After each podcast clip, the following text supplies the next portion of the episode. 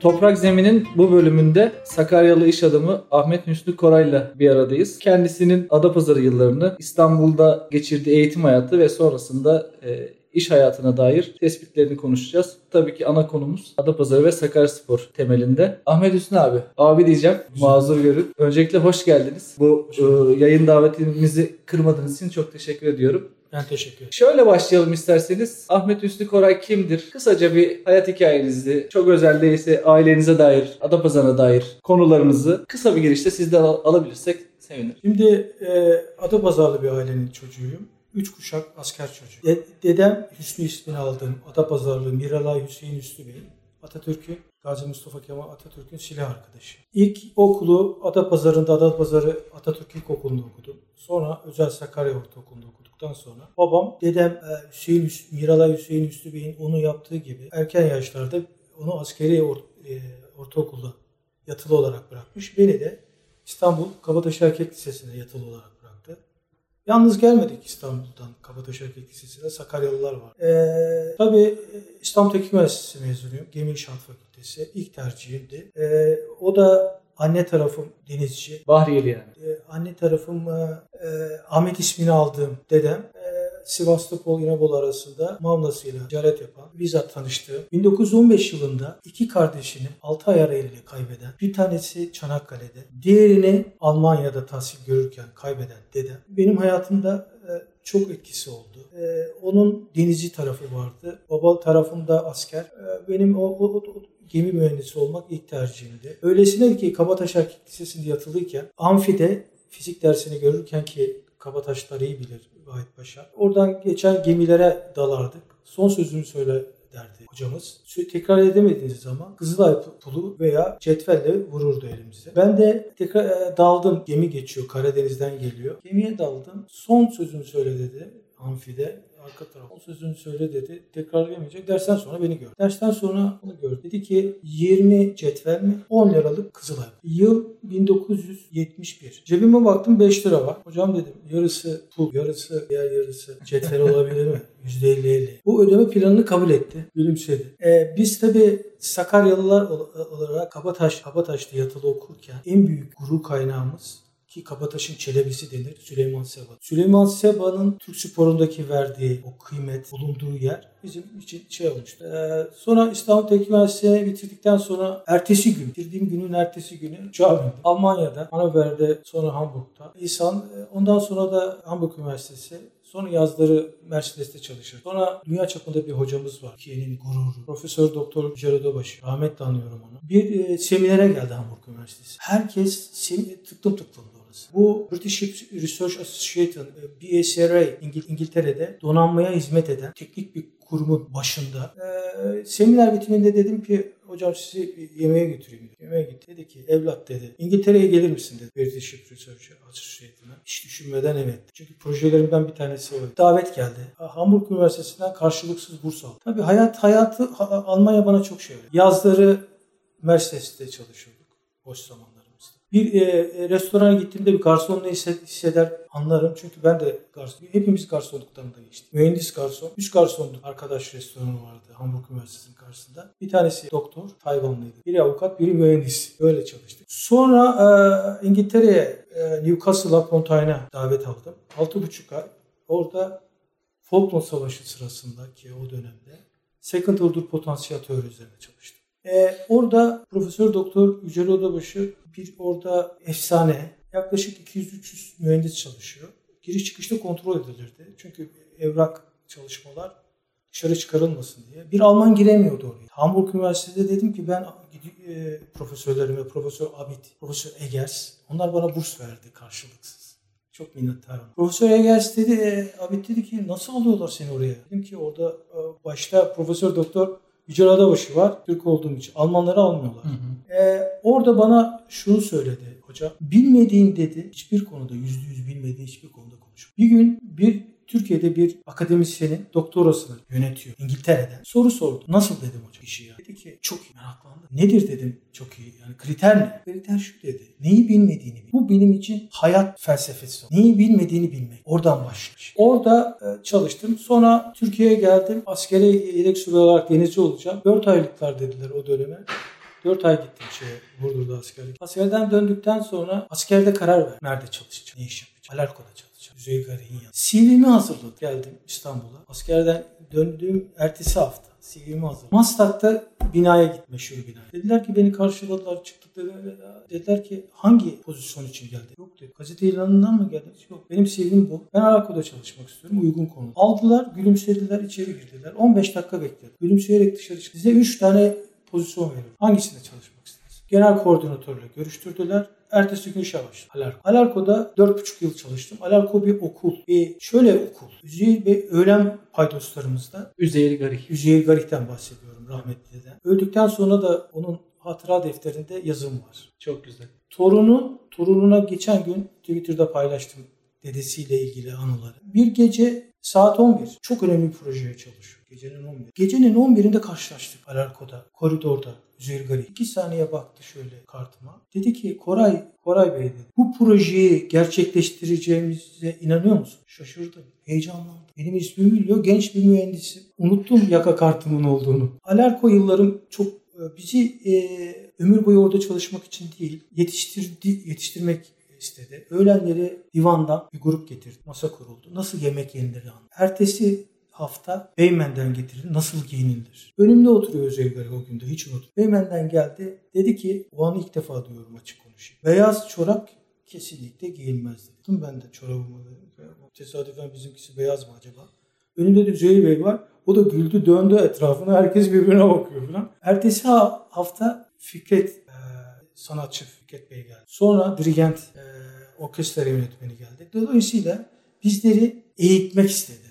Ona çok minnettar oldu. Sonuçta e, ideallerim vardı. İdeallerim ithalat yapmak, temsilcilikler almak. Anne tarafından gelen bir şey bu. Distribution Türkiye'de bir dağıtım ağı. Bir konuda üretim yapmak ve ihracat yapmak. Yeni bir konu. Bu dördünü de gerçekleştirdim. Üç şirket kuruluşun kurucusu, kurucularındanım. Bu bir, bir tanesi temsilcilikler aldı 15 firmanın. Yepyeni bir ürünlerdi. Türkiye'ye daha girmemiş. 18 yılda o işi yaptı. Türkiye'ye dağıttı. Oradan kazandığım sermayeyle İç Anadolu'da bir yatırım yaptım. Orada da 20 yılım geçti. Sonuç olarak Adapazarı'nda Çark Caddesi'nde başlayan, Eskişehir'de üretim, üretime kadar süren bir hikayenin özeti bu. Ahmet Hüsnü abi tabii Biraz uzattık galiba. yani bizim için de çok eğitici bir sohbet oldu. Güzel bir giriş oldu. Şöyle toparlayalım istiyorsan. Ya ben mesela şeyi merak ettim. İlkokuldan sonra Sakarya Özel Ortaokulu'na gitmişsiniz. O günlerde bir özel ortaokul varmış demek Adapazarı'nda. Çocukluğunuzun Adapazarı nasıldı? Neler hatırlarsınız? Yani bugünün gençlerine, dinleyenlerine o Adapazarı'nın sosyal yaşantısını ve belki bulvarını, çarşısını nasıl tasvir edersiniz? Adapazarı benim için güler yüzlü insanların şehri. Birinci güler yüz. Benim için güler yüz çok önemli. Tabii biz evden çıktığımız zaman şimdi çıkalım ortaokulda bir ortaokul kuruldu. Özel Ort- Sakarya Ortaokulu o dönemde. Demircioğullarından Adaletler, Adapazarı, Sakallıoğulları, Peksanlar, Atan kardeşler. Bunların çocukları sınıf arkadaşım. Çok değerli arkadaşlar. Çok. Evden çıktığımız zaman yürüyerek giderdik okula tabii. Uzun çarşının girişindeki eniştenin ayranı vardı. Orada bir eniştenin ayranı içerdik. Bulvar tarafından mı yoksa Karaağaçtepe tarafından? mı? Uzun, Çarşı. çarşıya girer, giriyoruz. Şeye doğru gideceğiz. Kömür Kömür pazarı. Kömür pazarına doğru gidiyoruz okula doğru. Okula e, şimdi yürüyorum ve okula gidiyorum ve neler alıp bu arada da esnafı e, ziyaret ederek ilerliyoruz. İlk bir kere e, eniştenin ayranı o köpüklü. Yanında da eczane vardı. Eczanede Gari Koca eczacı, bir kızı bir oğlu vardı. Onlar da eczacı. Dört kişi eczacıydı. Öyle hatırlıyorum. Oradan ilerliyoruz. Daha henüz lahmacun dükkanı açmış Mekki Usta. Bir ona uğruyordu Mekki Usta'ya. Eve geldim dedim ki bir lahmacun var yani. Nerede dediler? Mekki Usta dedim yani şey tarafında okula giderken. Tek miydi Adapazarı? Şimdi o iddialı bir şey tabii. Tek miydi değil mi diye şey ama Mekki, Mekki Usta'yı ben 56 doğumluyum. Mekki Usta 56 56 60 doğumlular Mekki Usta'yı tanır. Bulvar tarafı nasıldı peki? Bulvarda Ben mesela 82 doğumluyum. Ee, belediye iş yanını çok net hatırlıyorum. Hatta eski belediye binasını hatırlıyorum. Gümrükön dediğimiz yerde. Tabii şemsiyeli park deniyordu ama şemsiyeler kalmamıştı. O Şimdi- kısımları hatırlıyorum. Şimdi o belediye binasında babam biriç oynardı. Annem derdi ki yani baba, babam dalardı biriç oynamaya. Biriç çok severdi. E, git babanı çağır derdi. Derlerdi ki komutan senin şey geldi derlerdi yani biz o oyundan. Şimdi Şemsiyeli e, bahçe çok önemli bir yer. Geçenlerde Şemsiyeli Bahçe ile ilgili Twitter'da tesadüf eden İsmail, biz İsmet Badem'i kaybettik biliyorsunuz. İsmet Badem basketbolu, eylesin. basketbol, Allah rahmet eylesin basketbolu sevdiren pırıl pırıl bir insan. Sakaryalı. Ben Sakar e, kuzeni Twitter'da bir şey paylaştı. Dedi ki Şem yıllarını da verdi. 68-69 yıllarında Şemsiyeli Bahçe'de hayranlıkla etrafında toplanıp İsmet Badem'i dinleyenler dedi.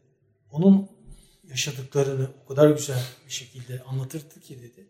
Hemen cevap verdim ben de. Dolayısıyla birbirimizi takip etmeye başladık. Çok Ee. Türk Hava Yolları Kanada müdürü bir, bir beyefendi. Daha henüz karşılaşmadık ama mutlaka sizin de onu davet etmenizi isterim. Çünkü en son maçımıza gitti. Dedi ki bugün günlerden Sakarya dedi. Günlerden Sakarya Spor dedi. Paylaştı Twitter'da. Sa- Sancaktepe 0-0'lık maç. Oradaydı. Dolayısıyla Bu zenginlikleri duydukça ben çok mutlu oluyorum. Şimdi esas e, benim hayatımın Atapazarı'ndaki en önemli gününe gelmek istiyorum. Sakaryaspor'la tanışmanız mı? Erken mi? E, 17 Haziran 1965 günü Çark Caddesi'nde rahmetli babam bir pazar günü beni erkenden uyandı. Dedi ki bayramlıklarını gir bugün bir tarihe tanıklık edeceksin. Heyecanla giyindik el ele Çark Caddesi'nde yürümeye başladık. Ama bulvar tarafına doğru değil. Çark Gazetesi'ne. Yolda heyecanım arttı. Tarihe tanıklık edeceksin. Bu arada da bana bir takım testlerden geçiriyor beni babam. Üç kuşak asker çocuğu olduğum için. Beyaz bir mendil çıkarttı cebinden. Dedi ki bunu, bu ne renk dedi. Beyaz. Dedi ki buna ben siyah desem sana. Bunu her gördüğünde siyah der misin? Oğlum o zaman askeri okula seni yazdırmayacağız dedi. Senden dedi askerlik dışı başka bir meslek seçeceğiz dedi. Ve ilerliyoruz ağır adımlarla. Muhabbette böyle devam ediyor. Geldik stadyumun önüne. Uzun çarşı girişinde terzanesi olan gerçek bir beyefendi. Gerçek bir beyefendi. Ethem Boran. İyi tanışıyor Ethem Boran. Ben 9 yaşındayım. Nasıl tanışıyoruz? Ceket, pantolon dikerken ölçü alıyor. O ölçü alırken o duruşumu sever. Ciddi duruşumu. Çünkü bakıyorum ciddi bir iş yapıyor. Güler yüzlü bir beyefendi. Onun o saygı duyuyordum onun işini sevmesine. O, o çocukla hitabı. Yani bence Sakaryaspor'u ben Sakaryaspor'u açıkçası Ethem Boran'la sevdim. Allah Dedi eylesin. ki dedi ki Ethem Boran'la karşılaşınca stadyumda dedi ki bugün tarihi bir gün. Sakaryaspor'u kuruyoruz. Ben de dedi renklerimiz yeşil siyah dedi. Ben de dedi ilk başkan oluyorum. Sen de dedi 9 yaşında ilk başkanla e, ilk e, taraftarlardan olacaksın dedi. bir kulüp binası mı var Çark Gazinosu'nun olduğu yerde yoksa E, bir cemiyet mi toplanmış? e, orada stadyuma geldi. Ondan sonra ilk maçımız o tarihi tam şey yapamıyorum. E, 1965 yılında ilk maçımız İzmit Kağıtspor'la oldu. Ben burada araya girip bir şey sorabilir miyim? Yani stadyuma dair neler hatırlıyorsunuz? Yani Evet. nasıl bir stadyumdan bahsediyorduk Evet. o günlerde? Evet. Şimdi e, stadyumda babamla giderdim maça o, o yaşlarda mecburiyetten. E, e, tek başıma göndermiyordu. E, gittiğim zaman beni şeref tribünde valinin yanına oturttu, oturtturdu. Ertuğrul Ünlüer. E, vali bana döndü. Bir şey fark etti vali maç sırasında. Bana döndü dedi ki sen üşüyor musun dedi. Hayır üşümüyorum dedi. Ama sen titriyorsun dedi. Heyecandan mı titriyorsun yoksa üşüyor musun dedi. Bu arada babama döndü. Dedi ki Ha dedi çocuk dedi titriyor dedi. Yani heyecandan mı titriyorsun? Üşüyor musun dedi. Babam asker köken. Asker. Babamın Ankara'da yüzbaşıyken Ordu Milli Takımı'nın idari ve teknik kadronun içinde bulunmuş.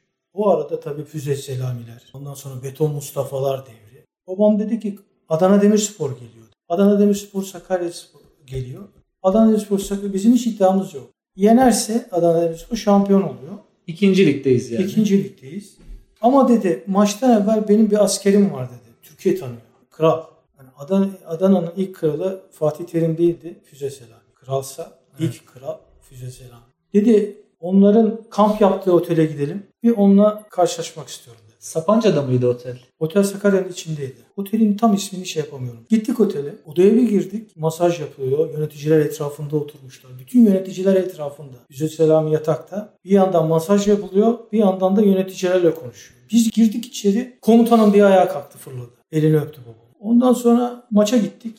Sakaryaspor Adanaspor'u yendi. Adanaspor çıkamadı. Baştan sonra dedim ki baba gideceğiz mi? Hani Sezer abiyle maçtan sonra görüşeceğiz ya. Oğlum dedi şimdi dedi nasıl gidilir dedi yani. Şimdi dedi onlar dedi şey e, kan alıyor dedi. Ayıp olur dedi. Gidemedik. E, tabii bu arada 1966 yılında Atatürk İlkokulu'nda Sakaryaspor formasıyla 23 Nisan'a çıkacağız. Ben de e, sevdiğim oyuncuların formalarını giymek istiyorum. Tüm çocuklar mı Sakaryaspor forması giyiyor? E, biz 11 futbolcu, kaleci dahil Ha, bir bir takım var. oluşturacaktık. Çok Ee, güzel. İlkokulda hoca dedi ki 23 Nisan'a çıkacağız. Sakaryaspor formasıyla geçit töreninde bulunacağız. Formalarını e, dağıtırken tabii benim giymek istediğim formalar var. Sınıf dağıtıldı formalar. Bir takım oluşturduk ve yürüdük Sakaryaspor formasıyla. 66 yılında hani ben komşu şehirlerin dost olması, dostluktan yanayım. Birlikten kuvvet doğar. Evet. Dostluktan yanayım her zaman. Maça gittik. Maçtan evvel bir grup sahaya çıktı. Ellerinde bir pankart var. Komşu şehri Sakarya'nın yeşil siyah renklerini aldık diye pankart. Pankartta bu yazıyor. Komşu şehir Sakarya'nın yeşil siyah renklerini aldı. Aldık diyen Kocaeli Spor kuruldu o gün. Sakarya Spor'la ilgili Adapazarı'ndaki anılarımız statta şöyle bir anım var. Çok önemli. Her hafta ailem ya sinemaya ya maça izin verirdi. Yani benim seçmem lazımdı o hafta. Ya sinemaya gideceğim ya maça. İkisini bir arada yapamıyorum. Hocanızın yaptığı seçim gibi aslında. Aynen. Hocamın yaptığı. Seçimde bir hafta sinemaya gidiyorum bazen. Zaten deplasmanlarda sinemaya gidiyorum. Melek sinemasına, Fitaş'a. Dim filmde mesela bir yeni sineması vardı hatırlıyorum. Üç tane film oynatıyor. Sevmedim filmden. Fakat oraya şey için giderdik. Arada Pele'nin Dünya Kupası'nda attığı golleri gösteren bir 5 dakikalık bir film var dediler. Nerede dedik? Filmler arasında gösteriliyor. Ben filmlere giriyorum. Film bitsin istiyorum. Bir evvel bitsin ki. Pele'nin o 5 dakika nasıl gol atıyor onu seyredeyim diye sinemaya gittiğimi hatırlıyorum. Bir hafta sonu sinemaya gitmişim fakat bir arada da Sakaryaspor maçına gitmek istiyorum. Bütçem yok. Fakat e, bizim sınıf arkadaşlarımız dediler ki hepsi hep beraber maça gidiyoruz üstü gel dediler. Dedim benim bu hafta maça gideceksiniz ama benim iznim yok. Dediler önemli değil dediler. Nasıl dedim ben. Ya dedi stada gideceğiz dediler. Hepimiz bir büyük bizi içeri alacak. Bir büyüğe rica edeceğiz. Dağılacağız. Ben de hayatımda bunu yapamayacak bir adamım. E neyse e, Sakallıoğlu'ndan Heksan, Adalet, hepimiz Demircioğlu toplandık. Onların soyadlarını söylüyorum ki Adapazarı'nın çok sevilen insanlar oldu. Onlar sınıf arkadaşları. Stadyumun önüne geldik. Heksan girdi. Demircioğlu girdi. Adalet girdi. Bir gidiyorlar. Gayet medeni bir şekilde. E, abi diyor maça gireceğim. Hemen tutuyor kolundan maça götürüyor. Sakallıoğlu girdi. Bunlar hepsi yukarıdan bana bakıyorlar. Bu adam nasıl söyleyecek? Hadi diyorlar ya. Bağırıyorlar yukarıdan. Hadi söyle maç başladı diyorlar. Maç başladı. Ben de tabii öyle dururken bir tane abi koşarak maça doğru geliyor. Küçük dedi ne işin var ne duruyorsun dedi maç başladı dedi. Ben de girmek istiyorum zaten burada bekliyorum dedi. Tuttu elimden içeri soktu. Dedim ki ya ben çocukları ileride maçlara tutan ellerinden tutan maçlara götüren adam olacağım dedi. O gün çok sevindim. Yukarı gitti. Yukarı çıktım. Ne söyledim dediler. Aa, o, o teklif etti dedim. Öyle girdik dedim. 14 yaşında yatılı olarak Kabataş'a gidince İstanbul'daki maçlar başladı. Şimdi çok güzel şeyler dinledik sizden stadyumla ilgili. Ahmet Hüsnü abi. Stadyum yıkılıyor. Geçtiğimiz hafta yıkımı başladı. Bildiğiniz gibi Akademi Sakaryaspor'un da ilk ve öncelikli projesi Futbol ve Sakaryaspor Müzesi'ni stadyumun olduğu yerde ve tribünlerden ayrılacak önemli bir bölümde kapalı alanda ve 60-70 dönümlük yapılacak millet bahçesinde ana temanın yine futbol ve Sakaryaspor olduğu bir proje var. E, Bununla ilgili çalışmalar yürütülüyor. Bu konuda ne, ne düşünüyorsunuz? Yani anlattığınız bu hikayelerin, tabii ki bunlar sadece sizin yaşadıklarınız. Onlarca hikaye var, büyük bir geçmiş var, rahmete kavuşan insanlar var. Bu olguların yaşatılması, gelecek kuşaklara yeşil siyahın aktarılması ile ilgili neler söylemek istersiniz? Şimdi e, öncelikle sizleri tebrik ederim. Çok güzel bir girişimde bulunmuşsunuz. Akademi Sakaryaspor terminoloji olarak zaten beni heyecan. Sakaryaspor zaten tek başına heyecanlandırır. Başına bir de akademi geldiği zaman beni iki defa heyecanlandırır. Akademi bilme inanan, bilme saygı duyan kişi olarak Akademi Sakaryaspor projelerinizi önemsiyorum. Heyecanlandırdınız beni bu yaşta. Ne mutlu. Ee, Ben ölümü şöyle tarif ediyorum. Heyecanı bittiği an. Benim en büyük heyecanlarımdan bir tanesi Sakaryaspor. Çark Caddesi'nden başlayalım isterseniz. Çark Caddesi'nde Cevat Adapazarlı otururdu bir konakta. Şimdi orada bir Kafeterya var e, bir konak var. E, Onu geçenlerde bir resmini gördüm ve onunla ilgili bir e, anımı yazdım. Benim halamın oğlu Neci abimin babasının dayısı, büyük dayısı Cevat Adapazarı. Orada faytonuna binerdi. Konağın da sahibi değil mi? Zamanda. sahibi. Kadar çok sevmiş ki Adapazarı'nı. Soyadı Adapazarlı. Cevat Adapazarı'nın aynı zamanda Elhamra sineması vardır İstanbul'da. İstiklal Caddesi'nde. Onun sahibiydi bir sinemasını hem sahibi hem işletmecisiydi. O faytona şu heybetli atların çektiği faytona binerken iri gö- gövdesiyle zorlanırdı. Ben de seyrederdim bir taraftan. Bunu şuraya bağlamak istiyorum. O faytondan Cevat Adapazarlı'dan. Çünkü Adapazarı'na Kurtuluş Savaşı'nda, Kurtuluş Savaşı'na maddi olarak destek vermiş bir insan. Tesadüf eseri o yazımı Sakarya grubunda yayınladığım zaman torunu çıktı. Ondan ilave bilgiler, o kadar ilginç bilgiler dağarcığıma ilave ettiler ki o bilgileri toplanan yerin o müze olmasını istiyor. Bütün bilgilerin sadece Sakarya Spor değil. Sakarya markaların buluştuğu. Evet en büyük marka Sakarya Spor. Hiç tereddüt etmiyorum. Tüm markaların buluştuğu bir müze. Futbolun ötesinde. Yani şehrin ortak mirasını, ortak kültürünü Evet. oluşturan, Aynen. Sakarya mozaiğini bir araya getiren Aynen. bir müze gibi olabilir. Şöyle söylüyorum. Girişinde de hatta yeşil siyah bir şemsiye olsun bu müzenin. Çünkü o yeşil siyah şemsiyeyi bizi altında toplayan yeşil siyah şemsiyeyi hep çok sevdim. 2000 yılında biraz antiparantez onu anlatmak istiyorum. İstanbul Sakaryaspor'la maça geldik şeye, Sakarya'ya. 7 numaraya dikkat et dediler. Valla ben maç boyu maçı seyretmedim. Sadece o 7 numarayı seyrettim. Deprem sonrası da bir yıl ara vermiştik. Aynen. Sonraki yıl. O Evet. 7 7 numara ben maçı seyretmedim. 7 numara boş tarafa koşuyor oraya bakıyorum. Topun peşinde değilim. Aşağı indik. İl müdürü. Ne sordum ben? Nedir bu Sakarya'nın sırrı dedi.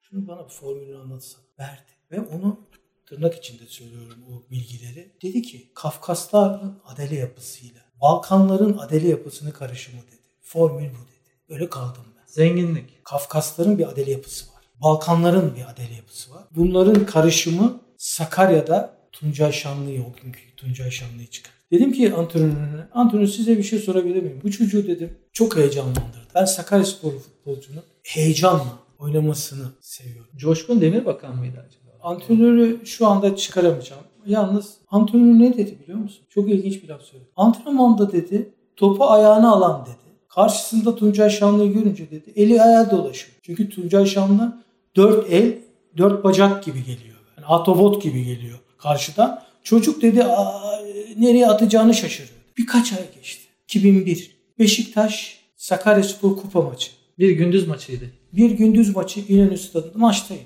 Evet. Bir de ben sadece Sakaryasporluyum. İkinci takımım hiç olmadı. Hep sordular hangi takım diye. Hiç olmadı. Çünkü gönlümde başka bir takıma şey yok dedi. Beşiktaş Sakaryaspor maçı arkadaşlarla gittik. Çarşı grubunun olduğu taraftayız yani. Çünkü orada Kabataşlılar var. Kabataşlı Beşiktaşlılar var. Çünkü onlar Kabataş'ı Beşiktaş'ın kalesi Kabataş diyorlar. Maçı izlerken 17-18 yaşlarında 17 numara tam önümüzde orta sahayla taç çizgisinin kesiştiği noktada topu aldı. Önünde kimse yok. Tabii koşacaklar. Aldı. Bir kale bir deniz var önünde. Hayır yanındaki e, e, defans elemanları bırakırsa tabii. Ben de çarşı grubunun ortasındayım arkadaşlar var ama ben döndüm dedim ki bu gol olur dedim. Şöyle bana baktılar topu aldı ve golü attı Tuncay Şanlı. Herkes bana döndü. Sakaryaspor potansiyelini değerlendiremedi kanatında. Şimdi oraya gelelim Ahmet Hüsnü abi. Ya biz tabii seni hem Sakaryasporlu kimliğinle hem Adapazarlı oluşunla hem de Kabataşlı kimliğinle. Evet. Bunların hepsi önemli kimlikler senin hayatında. Evet. Yani Akademi Sakaryaspor'un da özetle şöyle bir çıkış noktası var. Bu kadar büyük potansiyel, böyle güçlü bir mazi ama çeşitli küskünlükler, vefasızlıklar diyelim ya da tırnak içerisinde herkesin kendi görüşü e, farklı. Bir camia olmamanın, olamamanın verdiği bir eksiklik diyelim. Böyle bir eksikliği kendine başlangıç noktası kabul edip projeler üreten bir düşünce ve fikir kulübü diyebiliriz. Böyle tanımlayabiliriz. Siz de Kabataş Erkek Lisesi gibi dışarıdan bakıldığında büyük muazzam bir camia. Kendi iç, iç yapısı, dokusu kuvvetli. Böyle bir camianın üyesisiniz. Hatta aktif de görüyoruz sizi. Ee, Evet. Heyecanınız hala sürüyor, devam Aynen. ediyor. Bu iki denklemi düşündüğünüzde camia olmanın olmazsa olmaz temel taşları nelerdir? Evet. Vefa çok önemli. Kabataş'ta vefa Vefa. vefa. Her ayın sonu pazar günü bir grup üstlenir kahvaltıyı. Öğrencilerden tüm eski mezunlarına kadar toplanırız orada. Okulda Her- toplanıyorsun. Okulda toplanırız. Her ayın son pazarı. Biliriz ki adı mı? Adı Dostlar Kahvesi. Dostlar kahvesi. Dostlar Kahvesi. Şimdi Akademi Sakarya, Sakarya Spor'dan benim en çok beklentilerimden bir tanesi bu vefa duygusunu, bu camia olmanın bilincini gelişmesinde katkıda bulunması. Bu nasıl olur? Biz, e, biz Kabataş Erkek Liseliler, bizde vefa çok önemli. Çünkü şöyle bir olaydı. Geçenlerde bir yazı paylaştım ben. Yazılarım çıkıyor LinkedIn'da Kabataş'la ilgili. Biz sahilinde yürürken yurdun dört bir tarafından gelen çocuklar birbirimizi tanırken aslında Türkiye'yi tanır. Her şehirden çocuk 14 yaşında gelmiş. Yemekhanesine gidersin. İlk önce yemek kalmazdı bana. İlk gittiğimde bir bakardım ilk birinci yemek bitmiş. Onar kişilik masalar ayrılmış farklı sınıflardan oluşan. Babam da beni Kabataş'a yerleştirirken Dale Carney'nin sözünü hatırlar. Münakaşa kazanılır, arkadaş kaybeder. Bunu hiç unutmadım. Ben böyle girdim Kabataş'a. Arkadaş kaybetmek istemedim. Arkadaş kazanmak istedik. Arkadaş kazandık. Yemekhanede e, farklı sınıflardan oluşan 10 kişilik şeyde dedi ki başımızda abimiz. Ya sen bu şekilde gelirsen dedi. Birinci yemeği hiç yiyemeyeceksin. Yani dedim. Ne yapayım? Koşacaksın kardeşim. Koşmayı Kabataş'ta. Koşmayı. Her yaştan çocuğun oluşturduğu yemek masaları. Yemek, onardı. yemek masaları birinci sınıf, ikinci sınıf, üçüncü sınıftan farklı sınıflardan oluşan bir kombin oluşuyor. Tabii abi kardeş müessesesi de güçlü. Tabii bizde mesela aynı sınıflar aynı yerlerde ulaşarak değil. Geçenlerde yatakhanede bir abimiz gelirdi bize yardımcı olurdu. Vefat etti. Bu Etüt abisiydi. Süleyman abi. Çok sevdik Süleyman abi. Sonradan Etüt abisi okuyordu. Matematik öğretmeni. Kabataş Lisesi'nde matematik öğretmeni oldu. Cenazesine gittik. O çocuklardan biri, yatılı olan çocuklardan biri cenaze sırasında bayıldı. Yani bizde öyle o kişi bendi. Hayatımda ilk defa. Çünkü bu vefa, Bir duygu yoğunluğu var. bir tabii. duygu yoğunluğu var. Sonuç olarak bir kere Akademi Sakarya uzun vadeli, sabır isteyen projeleri üretmeli. Onu bir yandan o projeler akmalı. Çünkü ben 65 yıldan beri Sakaryaspor'da yönetici olmadım. Yönetime, yönetime girmedim. Çünkü dışarıdan destek vermek, kimseyle kavga etmeden daha faydalı olacağımı düşünüyorum. Akademi Sakaryaspor'un da şeyi bu değil mi? Çıkış temelindeki. Çünkü yönetimler bakıyorsun, oturuyorlar, giriyor, ertesi gün kavgalar başlıyor. Kısa vadeli yıllık. Camia olabilmek için Kabataş Erkek Lisesi'nden öğreneceğimiz çok şey var. Beni, ben son 5 yılımı buna verdim. Kabataş Erkek Lisesi'ni. Bu sırrını bu formülde bir kere saygı, vefa, eski futbolculara karşı. Onları çağırıp maçlardan önce plaket vermek, zaman zaman hatırlatmak. Çünkü bizim 88 Türkiye Kupası'nı almamız bizim hani Galatasaray'ın Avrupa Kupası'nı UEFA Kupası'nı almasına eşdeğer yani. Eşdeğer bir başarı olarak görüyorum. Sonuç zaten kupayı aldığımız gün biraz daldan dala atlıyorum ama çok önemli bir şey aklıma geldi. Kupayı aldığımız gün Almanların dev bir firmasıyla oturduk masa başında proje hazırlıyoruz. Çok önemli bir proje. Fakat Sakaryaspor'da Şükrü Saraçoğlu'nda Fenerbahçe ile çarşamba günü Türkiye Kupası maçı var. Ben de orada olmam lazım. Ben dedim ki bana iki saat bir millet verin. Çıktım stadyuma geldim. Önümde kuyruk var. Maç başlamış. Tam önümdeki kişi elinde radyo var. Tüh dedi. Gol oldu dedi. İçeri gideceğiz daha dedi. Önümüzde dedi kaç kişi var dedi. Gol oldu. Golü göremiyoruz. Ben affedersiniz dedim. Kim attı gol dedim. Sakaryaspor. Ben tabii içimden dedim ki ya bir tane gol atacağız belki. Onu da göremedik. Kadere bak. Yaklaşık 7-8 dakika. Adam böyle tüh dedi ikinci gol oldu. Ya dedim kim attı diyorum. Sakaryaspor dedi. Öleceğim yani. Bilet biletimi aldım 0-2. İçeri girdim 0-2. 1-5. 5 birlik. 5 birlik maç. Zaten çok kırılma noktasıdır. Toplu halde futbolcularımızı vermek. O futbolcuları ki daha evvel Alarko'dayken çok güzel bir arkadaşlığımız vardı. Üzeri Gari, Boğaziçi, İTÜ, ODTÜ'lü kişileri, mühendisleri seçmiş bizim bölüme. Çok güzel bir bölüm. ODTÜ, İTÜ, Boğaziçi varız. 10 kişilik bir grubuz. Her hafta sonu bir program yapıyoruz. Dedim ki bu hafta programı ben yapabilirim. Tamam dedim. Dedim maça gideceğiz. Bir maça gideceğiz. Ama dedim bu maç ikinci lig maçı. Ondan sonra Salacak'ta İsmet'in yerinde yemek yiyeceğiz. Dediler ki hangi maç? Beykoz Sakaryaspor maçı. Beykoz Sakaryaspor maçını izleyeceğiz. Ha siz dedim bir şans. Bu sizin için bir şans dedim. Nedir şans dediler. Valla dedim geleceğin yıldızlarını göreceksiniz. Kimse Seni- görmeden. Seneyi hatırlıyor musunuz? Sene 87 olabilir. Beykoz Sakaryaspor maçına gitti. Yağmurlu bir gün. Su birikintileri var sahada. toprak saha. Bunu grubumda paylaştım. Beykoz'da oynamış Kabataşlı var. Bülent Özsoy. Onlar filan hepsi şey yaptılar. Su birikintileri var. Biz de tabii izliyoruz. Oğuz topu attı. Ya, 20 yaşları diyelim. 17 yaşında çocuk. Sol tarafta. Topu aldı. Aykut Kocaman. Topu aldı. Önünde su birikintisi var. Heyecanla izliyoruz. Topu sürmesi mümkün değil. Şimdiki futbolculara bakıyorum. Zeminle sıkıntılıyım diyor. Ama üstüne üstüne gidiyor. Orada bırak zemin sıkıntısı. Su birikintileri, çamur. Aykut ne yaptı biliyor musunuz? Aykut? Topu aldı, suyun öbür tarafına attı. E, e, su birikintisini öbür tarafına attı. Etrafından dolandı, karşıda topla buluştu. Döndüm arkadaşlara. Dedim ki yer jimnastiği. Esas branşı yer jimnastiği Aykut Kocaman. İşte yer jimnastiğinden geliyor. Bayıldılar maça. Yıllar geçti. Büyük bir şans oldu. İstanbul Sakaryaspor iş adamları. Her ay bir yemek verirdik. O, o ayda benim muhtemdeydi. İstanbul Erken Kulübü'nde yemek veriyoruz.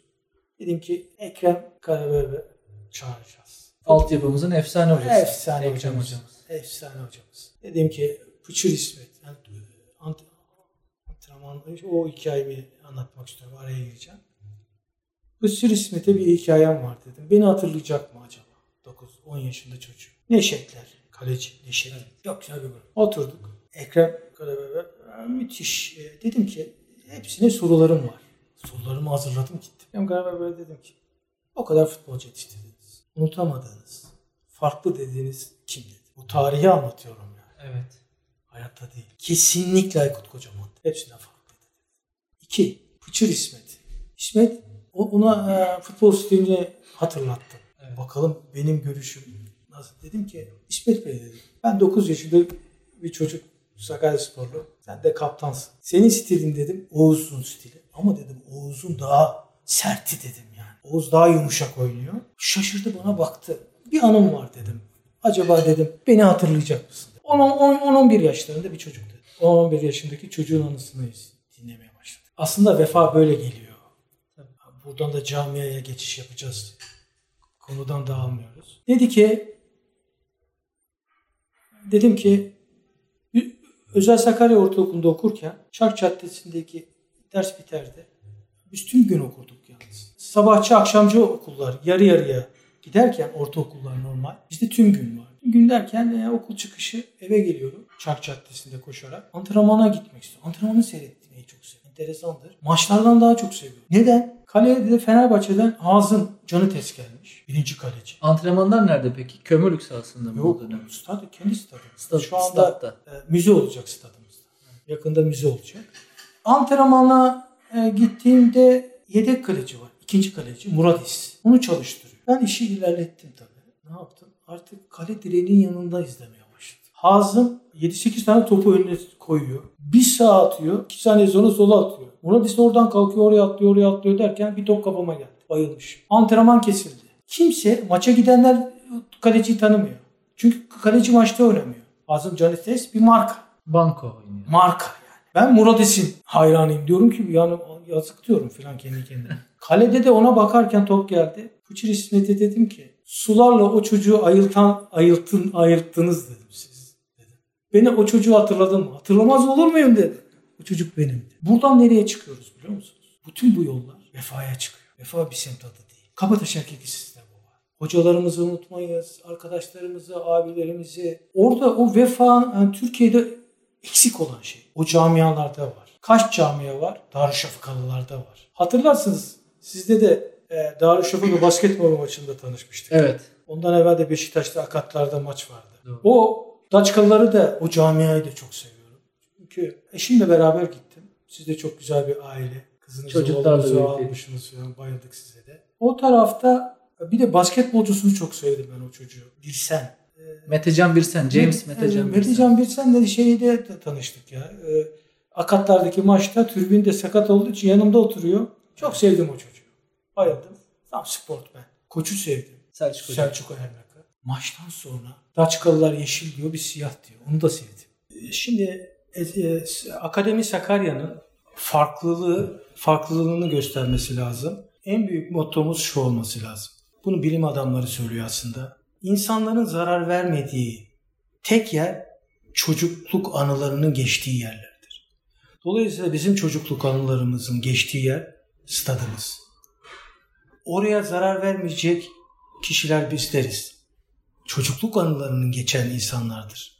Netice itibariyle bu sloganın peşinden yürümemiz lazım. Sizlerin e, projelerinizi önemsiyorum. Çok önemli bir açığı kapatıyor. Çok önemli bir açığı kapatıyor. Çünkü Türkiye'de spor kulüpleri günlük işlerle uğraşıyor. Aylık işlerle uğraşıyor.